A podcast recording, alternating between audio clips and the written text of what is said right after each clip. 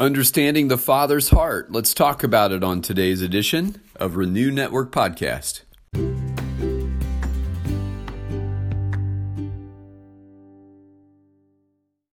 I am a dad, and I spend a lot of time trying to help my three kids understand my heart my heart for the Lord, and my heart for them, and my intentions to lead and guide them toward the path of life that God has laid before them. And there are times when I have to speak a word of discipline um, and correction.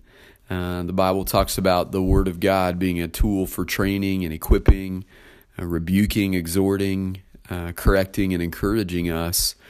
And I think that um, in discipling our children, sometimes we have a responsibility to uh, to do all of those things, not just the ones that make us comfortable. um, had a couple of instances over the weekend where my youngest uh, was testing and challenging me in some ways, and I wanted him to see how some of the choices he was making uh, were impacting or would have potential impact on his character and integrity.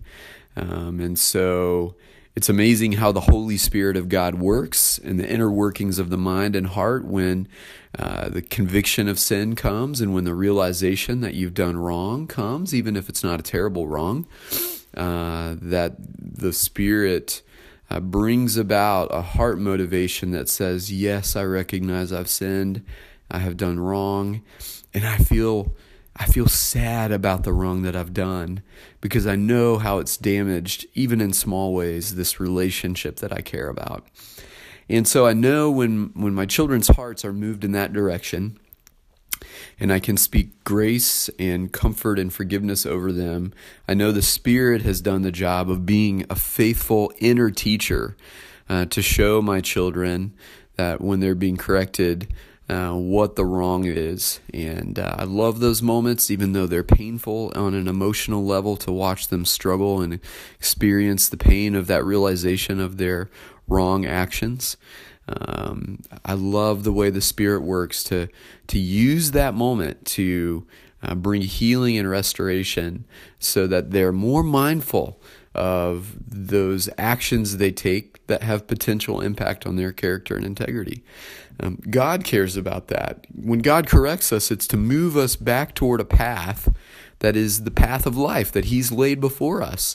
If we've wandered from the path of life that God has laid before us, He will lovingly guide us back to it. And sometimes He confronts us with sin and He brings conviction, and, and we have to wrestle with our hearts.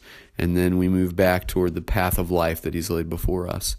Now, in today's teaching, we're moving on in Luke chapter 20. We're going to be in verse 9 through uh, verses 20.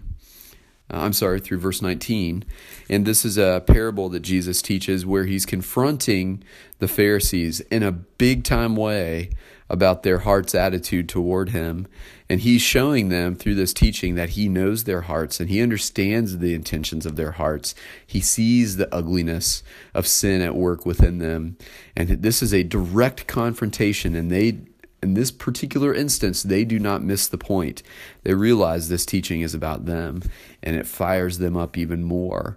So we see this pattern in this part of Luke as we're moving to chapter 20 on through the end of the Pharisees turning up the heat and Jesus taking a strong stand against them and being confronting them in return uh, about the things that they're doing. And so this is a strong teaching, and I think there's much in here for us to learn. Uh, but before we get into the word, let's go uh, spend some time with the author.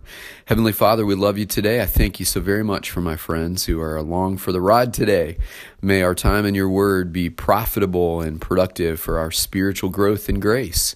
Uh, Lord, maybe we see your hand at work in and through your word leading and guiding us uh, toward the path of life that you've laid before us. How hungry we are, Lord God, to grow in your grace and to walk in your ways. Make us more like you, we pray, Jesus, in your mighty name. Amen. All right, this is the parable of the tenants from Luke 20, verses 9 through 19. He went on to tell the people this parable A man planted a vineyard, rented it to some farmers, and went away for a long time. At harvest time, he sent a servant to the tenants so they would give him some of the fruit of the vineyard. But the tenants beat him and sent him away empty handed. He sent another servant, but that one also they beat and treated shamefully and sent away empty handed. He sent a third, and they wounded him and threw him out. Then the owner of the vineyard said, What shall I do?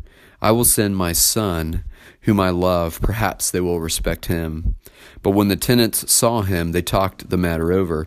This is the heir, they said. Let's kill him, and the inheritance will be ours. So they threw him out of the vineyard and killed him. What then will the owner of the vineyard do to them? He will come and kill those tenants and give the vineyard to others. When the people heard this, they said, God forbid. Jesus looked directly at them and asked, Then what is the meaning of that which is written? The stone the builders rejected has become the cornerstone. Everyone who falls on that stone will be broken to pieces. Anyone on whom it falls will be crushed. The teachers of the law and the chief priests looked for a way to arrest him immediately because they knew he had spoken this parable against them, but they were afraid of the people.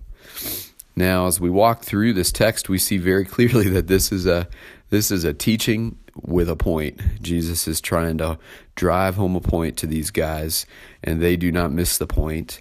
Um, essentially, Jesus paints a picture. Uh, God created a world, and He put people in that world and entrusted them to care for and steward that world. Um, but they became selfish. And so God uh, wanted to see if He could nudge their hearts back toward Him. And so He sent a servant to them to speak to them and, and to encourage them to do that. And they um, rejected that servant and sent him away empty handed. And so God sent another servant uh, to do the same, and the people rejected that servant and sent him away empty-handed. Uh, these are the prophets and the and the teachers that God came, sent to speak to His people to uh, move their hearts back in His direction. And then He sent a third, and they rejected that uh, servant as well. And then we see within this story uh, God's decision to send Jesus, His Messiah, uh, to get their attention. And as we know, and this is a, a a foreshadowing of what was to come for Jesus. Uh, that in fact, uh, the religious leaders of the law would work hard to find a way to get him arrested and ultimately killed. And that is exactly what Jesus talks about here. Uh, the Father sends his Son, and the Son speaks his words of truth, and the people reject him and kill him. And so there could be no clearer picture of exactly uh, and and what a beautiful way uh, the history of God with his people. This is the story from the beginning. Um, and this is exactly what would happen as we move further into Luke's gospel. Jesus does get arrested and is ultimately crucified uh, as a criminal on a cross uh, because of uh, the strong stand he took against the religious elite and the power structures of the day uh, to get the message of the kingdom through.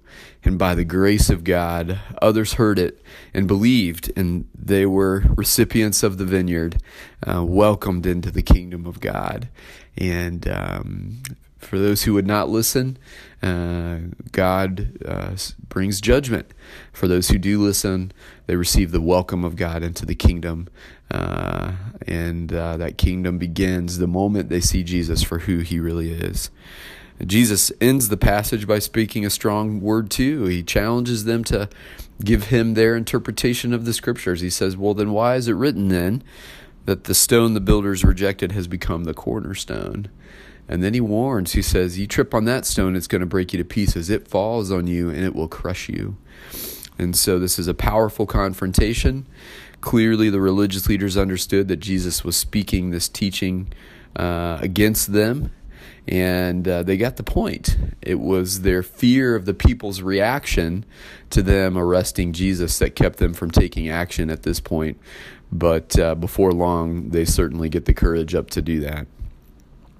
I see a powerful message here, my friends, and I wonder too if we, like the people of God before us, um, have failed to listen, to heed God's messengers, uh, the Holy Spirit, uh, as He comes to bring conviction? Have we ignored that? Have we hardened our hearts to the moving of the Spirit? Have we sent the Spirit away empty handed time and time again as He comes lovingly, uh, trying to speak God's truth into our hearts, challenge us in the areas of our brokenness to see our, ourselves as we are, so that we might come and receive the healing and redemption that God wants for us in Christ? Um, what have you hardened yourself to? How have you sent God's messengers away uh, empty handed uh, because of your unwillingness to listen? I'm challenged by this passage, and there's times in my own journey when I've done that. When God clearly was speaking a word to me and I ignored it or I ran from it and uh, I didn't want to hear it, I didn't want to be confronted with the truth. And now I say, Lord, bring your truth, bring it on. Um, I surrender to it. If I hear your voice and I know it's you, uh, Lord, uh, bring it. I want to know the truth about me and my need. Uh, keep me uh, on my knees before you, Lord. Um, I want what you want for me. Keep me on the path of life that you've laid out for me. And I hope that that's your prayer too, my friends. Well, hey, thanks so much for taking time out of your day to study and uh, to listen. And I pray that God will continue to help you consider and apply these words. And we'll get back again tomorrow and do it all over. Thanks for listening. God bless.